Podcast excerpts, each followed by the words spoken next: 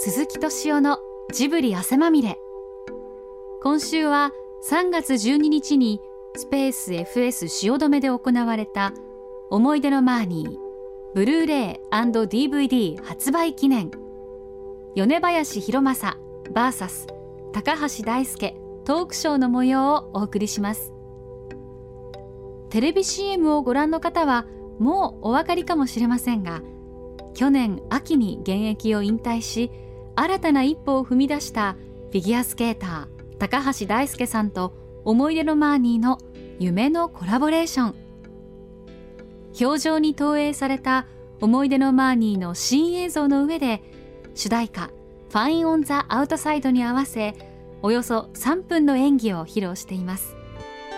さてどんなお話が聞けるでしょうか？まず早速高橋さんにはい。お伺いいたします、はい CM が決まった時に、はい。ジブリの CM に出られるただただ驚いたとおっしゃったそうですが高橋さんもやはりスタジオジブリのファンなんでしょうね。はい僕はけあの結構はい。スタジオジブリのファンではい。自分でもこうブルーレイを買ってコレクトしてるっていう。あ。はい。監督嬉しいですね。そうですね。この間そのあのイベントでちょっと喋った時も言ってましたよね、すごい何度も見てそうなんですよ。えーふと見たくなってこう寝る前に見てとかっていうのをお気に入りの作品は？どうですかね。めちゃ難しいチュースするのが。わかります。わかります？私もファンなので。全部いいですよやっぱり。全部それぞれ良さがありますもんね。あのジャンルによってもまた違うしっていうのもあって。そうですね、はい。やっぱりえでもあの「千と千尋の神隠し」とか「ハウルの動く城」とか「もののけ姫」とか「ナウシカ」とか「ラピュタ」とかあれ結局「全部耳をすばすば」とか「アリエッティ」とかもうなんかそうなんですね。もう全部ですね。結局全部なんですけど はい。まあそんなジブリのどんなところがお好きなんですか？不思議な世界観があるところが好きで海外じゃないやっぱり日本の背景があってその海外ものもあるんですけどやっぱり日本人がこうスッと共感しやすいって言ったらいいんですかね。ようなところで違う世界に連れてってくれるだったりとかこうこう人間と人間のこのつながりがこうストレートにガンといくんじゃなくてお互い探り合ったりとかっていう感じですかね。なんかそういう日本人らしさっていうのをちゃんと持ちながらこう伝えたいことを伝えたのかなってこう 僕がちょっと一ファンなんでこの偉い偉そうなこと言っていいんかなと思うんですけどなんかそういうところが僕はすごく入りやすくてすごい好きかなと思ってるんですけど。これからもよろしくお願いします。いやほんますいません偉そうなこと言ってほんまに。まあ、その中でも米林監督の思い出のマーニーをご覧になった時どのように思われました、そうです最初見た時になんかなんて言えばいいんですかね。僕もこうちょっと自分のことを好きになるというか自分のことを褒めるというか人を好きになるにはまず自分から好きになれっていうふうなことををよく言うじゃないですか。僕もあんまり得意ではなくてでもなんかこの映画を見た時にこう押し付けがましくって言ったら変ですけどこうガンとストレートに伝えるんじゃなくてこうそっとこう寄り添ってくれるって言ったらいいんですかね。なんかそういう感じを感じながらこう映画にスッと知らないうちに入っていくっていうことを感じてなんか自分のことなんかやっぱり自分のことって大事にせなあかんなとかそういうのをすごく感じたなっていうのはありますかね。僕もそんなこうこうもともと根がこうオープンな方じゃないというかどっちかというとネガティブな方かもしれないんですよね。でやっぱり人と人とのつながりでこうちっちゃい時なんか特にこう団体生活がすごい苦手で学校に行くのが毎日辛くてみたいな子やったんでちょっと気持ち的にちょっと弱かったんですかね。なんかそういう子やったんでなんかその学校あそのひ人間にはこう中と内の人間と外の人間がいるって言って自分はいつも外の人間だなって感じた部分もあったんで、まあ、今は違いますけど今は違うというかこ今はその話聞いてそのすごい意外だなって。そうなんですよ。でね今は違いますけどなんかそういうところの最初の部分が共感できたなと思いますし自分がこうやって自信が持てるようになったのはぱりスケートであったりそういうスケートっていうものが支えてくれたよなやっぱり人が支えてくれたよなっていうのを感じたんでなんかすごく、まあ、全然シチュエーションは違いますけどなんかかん共感できる部分あるなと思いましたね。さあ米林監督にもお伺いしたいんですが、はい。まあ、先ほど「思い出のマーニー」についていろいろ高橋さんからも伺いましたがこの作品は、まあ、どんな方に見ていただきたいなと思っていらっしゃいますか？そうですね。その本当にそのさっき高橋さんが言ってくださいましたようにその内側と外側の人間がいる。その冒頭の方でそのそのこの世に見えない魔法の輪があって自分がの外側の人間である。向こうに、えー、と仲良くしている人たちとかもいるけどもそうそうじゃないと自分がいる。でもそんな自分もなんか好きになれないというなんかそういうふうに不器用に思っている人っていうのは世の中にいっぱいいるんじゃないかなというふうに思っていてその最初にこのお話をもらった時にはすごくえこういう暗い子を主人公にして大丈夫だろうかというふうに思ったんだけれども、えー高橋さんもそうなようにそうすごくそういう人たちっていうのは、えー世の中にいっぱいいるんじゃないかそういう人たちにとってそのちょっとその背が背中を押してあげられるようななんかそういう映画になったらそれはなんか作る意味があるんじゃないかなというふうに思って、えーそういう人たちに、えー少し元気に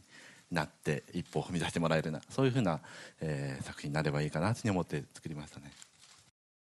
大巨匠である宮崎監督は「思い出のマーニー」を最初にご覧になった時どのような反応されたんですか？はい、えーっと、うん、見てますね、見てますけど、僕直接聞いてないので、その。そうなんですか？直接は聞いてないんですけれども、その。あのー西村プロデューサーとか、こう聞いたところだと、その。うん、まあ、喜んでもらえた。あと、その水がすぐそこに。あるような感じがすごく出てよてよかったというふうに言ってくれて、えーそれは嬉しいなというふうに思っていますね。本当に水を描くのがすごく大変だったので、あのーそれは宮崎監督もアニメーターなのでその大変さは分かってくれたかなというふうに思っています、えー結構そのなんでしょうアップになったり引いたりその水の見える角度によって全然表現が違って、えー結構地味に難しいんですよね。そうなん全然そんなのを考えずに見てました。すごい綺麗だなと思って見てました。あはい。そうなんですね。ね。もう一回なんかそういうのも見てみたいなと思いますまた。そうですね。そういったところまた DVD とかで繰り返しねぜひいろいろいろいろ話聞いてねまた見たらまた違う楽しみもあるかもしれないですね。いやまさにそのあの今回の作品は水の作品にしようかなというふうに思っていたので初めてアンナがこう靴下を脱いでその生のそのな湿地の中に足を踏み入れる。その感覚であるとかあとそのズブズブとこう潜り込んでいってしまう。あとある時はこう雨にこうザーってこうのなったりする。そういうなんかなんだろう生の自分の体にそう感じるそういう経験みたいなものがそのアニメーションを通して、えー、と見ている方に伝わったらそれはなんかあのアニメーションとしてもこの作品を、えー伝えるこ ことができるんじゃないかなというふうに思っていたんですけどまあ伝えられたようでよかったですね。その他にこの DVD だからブルーレイだからこその見どころだったり新たに発見してほしいところなど監督ございますか？そのこのお話自体がその結構難しくてそのもう一度振り返ってみたらああそこはこういうシーンだったんだあそこはこういうふうにつながっていたんだということが分かる、えそういうふうなお話になってるんですけども小説がものがもともとの原作なんですけれどもそ小説だとこうそう前を見返してあそうだったんだということができるんですけどなかなか映画だとそのその一方向ですからね難しかったんですけども DVD だと何回か見れるので、えー最初に見るときはアンナの視点から見て次で見るときはマーニーの視点から見るとかなんかそういうふうにいろいろな見方で楽しんでもらえたら嬉しいかなとには思いますね。そして監督が制作当時のインタビューで語った変わろうと願う人だけが変われると僕は思っているんですという言葉がこの作品のコピーとしても使われていますがどんな思いでこの言葉を使われたんでしょうか？アンナがそのマーニ変わっていくんですけど映画を一本通して変わっていくんですけれどもそのマーニに出会ってその自分が変わっていく。そういった時にその西村プロデューサーがそのそのアンナはたまたまそのマーニーがいたから変われたけれどもアンそのマーニーが多くの人にとってマーニーはいないじゃないか。それについてはこうどう説明するんだというふうに言われた時にいやアンナがマーニーに会ったのは、ま、アンナが、えー変わろうと思っていたからマーニーに、えー会う会うことができたんだと。そういうふうに言ってやっぱりその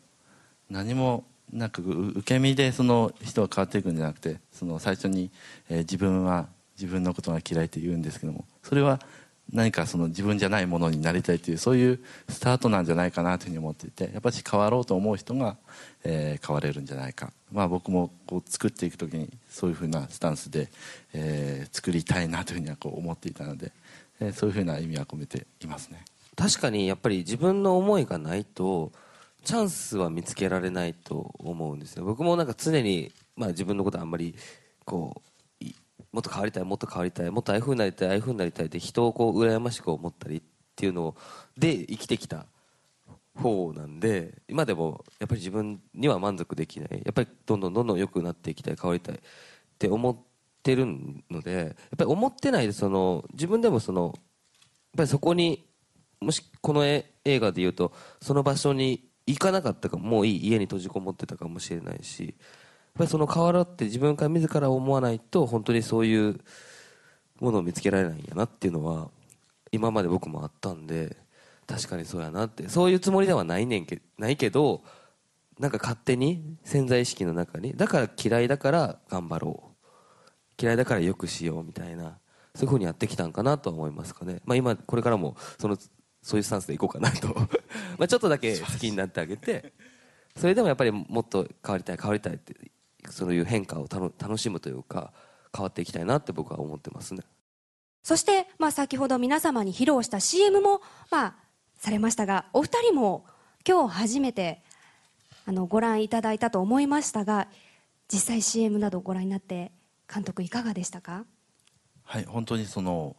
美しく、えー滑っていただいてその演技してくださって本当にの感謝しています、えー そう。この作品が結構そのなんだろう崩せない世界観みたいなものがあったりするんですけどもそういった意味ではそのなんでしょう高橋さんの持ってるそのなんでしょう雰囲気とかその今まで歩んでこられたそういう姿勢とかそういったものがなんかの画面の中に出てきているしそういうものがその作品と響き合っていいものになったんじゃないかなと思っています。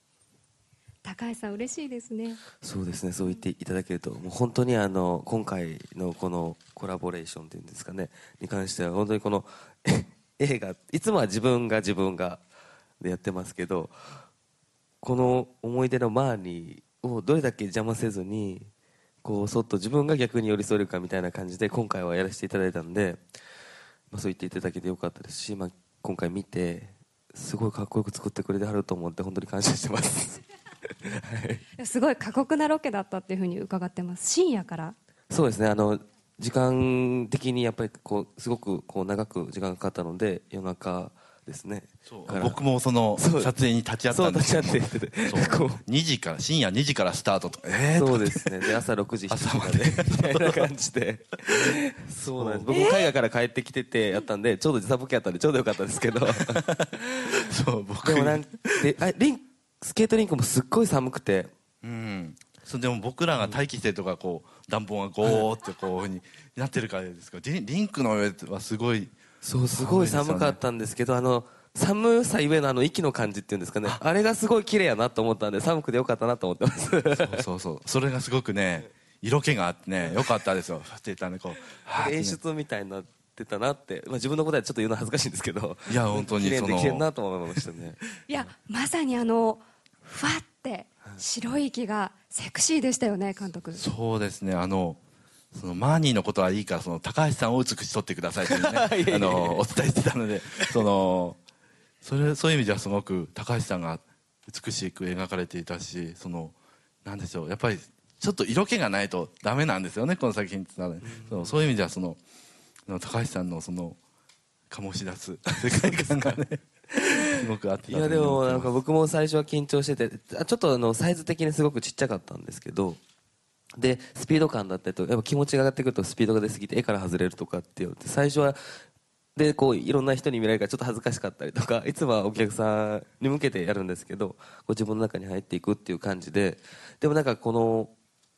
やつはやっぱりすごく僕曲に対してもスッと入りやすかったですしやっぱ映画見てこうなんかスッとすごい自分がらしくいられてもうやってる最中は滑ってる最中はすっごい楽しかったです、あ上上からそのプロデクションあのなんかプロジェクターであの投影したその四角のはい。フレームの中をこう滑るっていうね。難しそうだなって。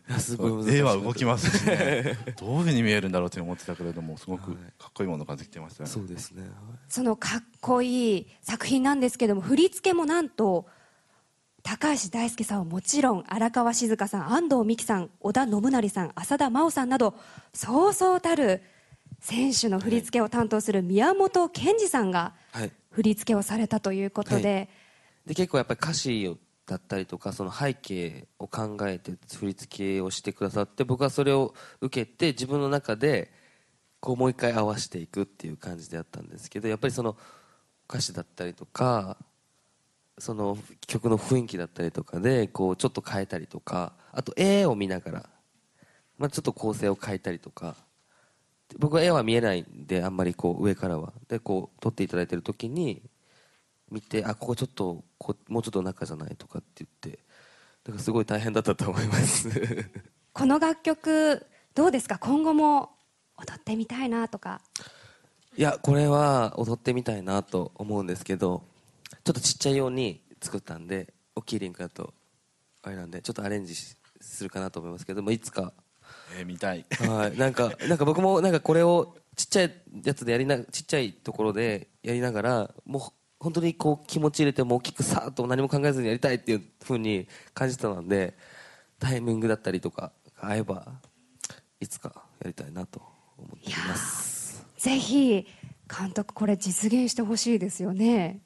もしの実現したら見に行きますよ。僕何回も見に行ってるんですよ。実際のリンクで滑ってるところを、ね、そうなんです、来ていただいたみたいで、相性なんかも、そうそうそそう。う僕はちょっとその時はずっと存じ上げなかったんですけど、そうです、もう僕は見てるだけそう。会社の人え、たちもそうなんですか？言ってくださいよとか言ったんですけど、何人も好きな人がいてね。その人たちとこう一緒に連れ立って見に行ったりしてましたね。いやよかったです。今回の件でまた2人がリンクして、そうですね。今回の件でねリンクしてねリンクしてね。はい。つながったということで、あのまあ今までの作品で有名なところであの仮暮らしのアリエッティのメルヘンな世界だったり今回は思い出の前にファンタジーですけれども例えば次回作作る時はまあオリジナルの話にするのか今回のような、えー小説をメインにえーかたどって作るのかどういった作品をやってみたいなっていう展望ございますか？例えばマーニーと真逆のそのその快活にこう動く作品であるとかファンタジー作品であるとかなんかそういうものは一度やってみたいなというそういうは思いはありますね僕自身その崖の上のポニョってその妹たちがこうバーってこう海から出てくるような、ああいうシーンをこう担当して書かせてもらったんだけども、ねええすごいすごい。ポ楽ニョすごい好き で。さっき言うの忘れましたけど、ポニョすごいです。最初、崖の上のポニョっていう名前で、これどうなのかなと思って、最初ね、正直に言いますと、見なかったんですけど、すごい面白いですね、あれ。そうあれ絶対見た見てない人見た方がいいと思いますよ。すっごい面白いですから。ええすいません、話を追ってしまっいやいてい。いやいや その動かすそうもなんですねそうアニメーターのためにやるようなもうものすごく楽しんですっごいあそこの面白かったな、そのシーンも。そう大変なんですけどねすごく 動くと大変なんだけどでもそういう作品というのはこうやっぱしこう一つなんか作ってみたいなというような思いはありますね銅の作品を作ってみたいという展望があるんですねありがとうございますみたいです。はい、また。じゃあ声優と聞聞きましたか？いやいやいやいやっぱりちゃんダメです。そんない向いてなご謙遜なさらずもう本当にいや向いてないもう大丈夫大丈夫です。いやいやいやい見たいです。やただただ見たいです。例えばでも実際に高橋さんを声優に起用するんであればどんな役に当ててみたいなとか、まあ、今の思いつきでもいいのでぜひぜひ監督お願いしますどんな役がいいでしょうかね 悪役とかいいんじゃないえマですジですか？マジですか？かかっこいいんじゃないですかねあマジですか？いけますかね？度数き聞けない聞かないですけど大丈夫ですかね？あドス？度数度数度数あそういう悪役じゃなくてですそういやなんかいやどういう悪役がいいいやかもしねもうやるって自分がやるってなったらもう全力で頑張ります。どんなジャンルでおも。意思表明まやでるってなったらですよ。いやでもセクシーな悪役だったら。そうですね。いやもうやめてください。声セクシーじゃないからほんまに。どんな役ちょっとやってみたいなとかありますか？僕がですか？そうです。やるとなったらですか？となったらでいいです。うーそうちょっと暗い子？でさ僕はなんて言ったら暗い子っていうかテンションが高くない子っていうんですかね。外側の人間。そう大人なんかはい。いう。もいずれにしてもダークなところは共通してますね。悪役、ね。ちょっと暗い。いやそう。そうですね。僕ちょっとダークなとこ好きなんで ダーク部分好きなんで。役者とかやらないんですいかやもう絶対絶対嫌です。絶対嫌です。見てみたいですね。ね米林監督の作品でもしかしたら実現？わからないですけどまたなんか縁がありますからね。なんか仕事するかもしれないですし。人生何があるか分かんないですからね。あれが何がはいですからね。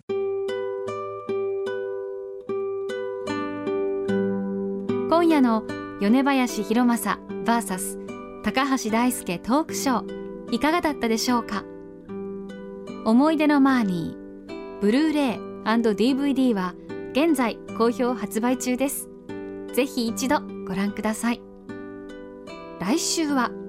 文春ジブリ文庫耳をすませばについてお送りします。お楽しみに。えっとこの「思い出のマーニーは」こうまあ自分が共感できるなって思う人もそういう人が近くにいる人もなんかいろんなこう世代だったり気持ちを持った人にこういろんな形でこうこそっと入ってきてくれる作品だなと思うのでなんかまた DVD ブルーレイあブルーレイになってこうふとなんかちょっとしんどいなって思った時に見てもらえたらなんかちょっと救いを感じるのかなと思うのでやっぱりいろんな人にこうちょっと時間があってふっとはっ一息ついて時間あるなって思う時に見てもらえたらなんか楽しめるんじゃないかなというふうには思いますね。この物語物語はその一人の少女、えーアンナが最初はその本当に自分が自分が嫌いというふうに、えー言ってるような女の子はそのいろんな人たちの支えを借りたりそのマーニーとの出会いや自然の力をこう得ながら、えーちょっとずつ変わっていくんですけどもそれはそのあの小さいけれどもアンナにとってみたらとても大きな一歩で、えーそういうものをこう、えー感じて、えー、と見てもらえる方に、えー少しでも何かこう何かの一歩をこう踏み出してもらうなんかそういう後押しをするなんかそういうきっかけになってもらえたら嬉しいなというふうに思っています、ぜひ見てください。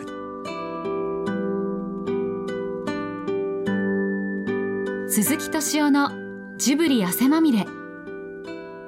この番組はウォルト・ディズニー・スタジオ・ジャパン。街のホットステーションローソン。アサヒ飲料日清製粉グループ au の提供でお送りしました。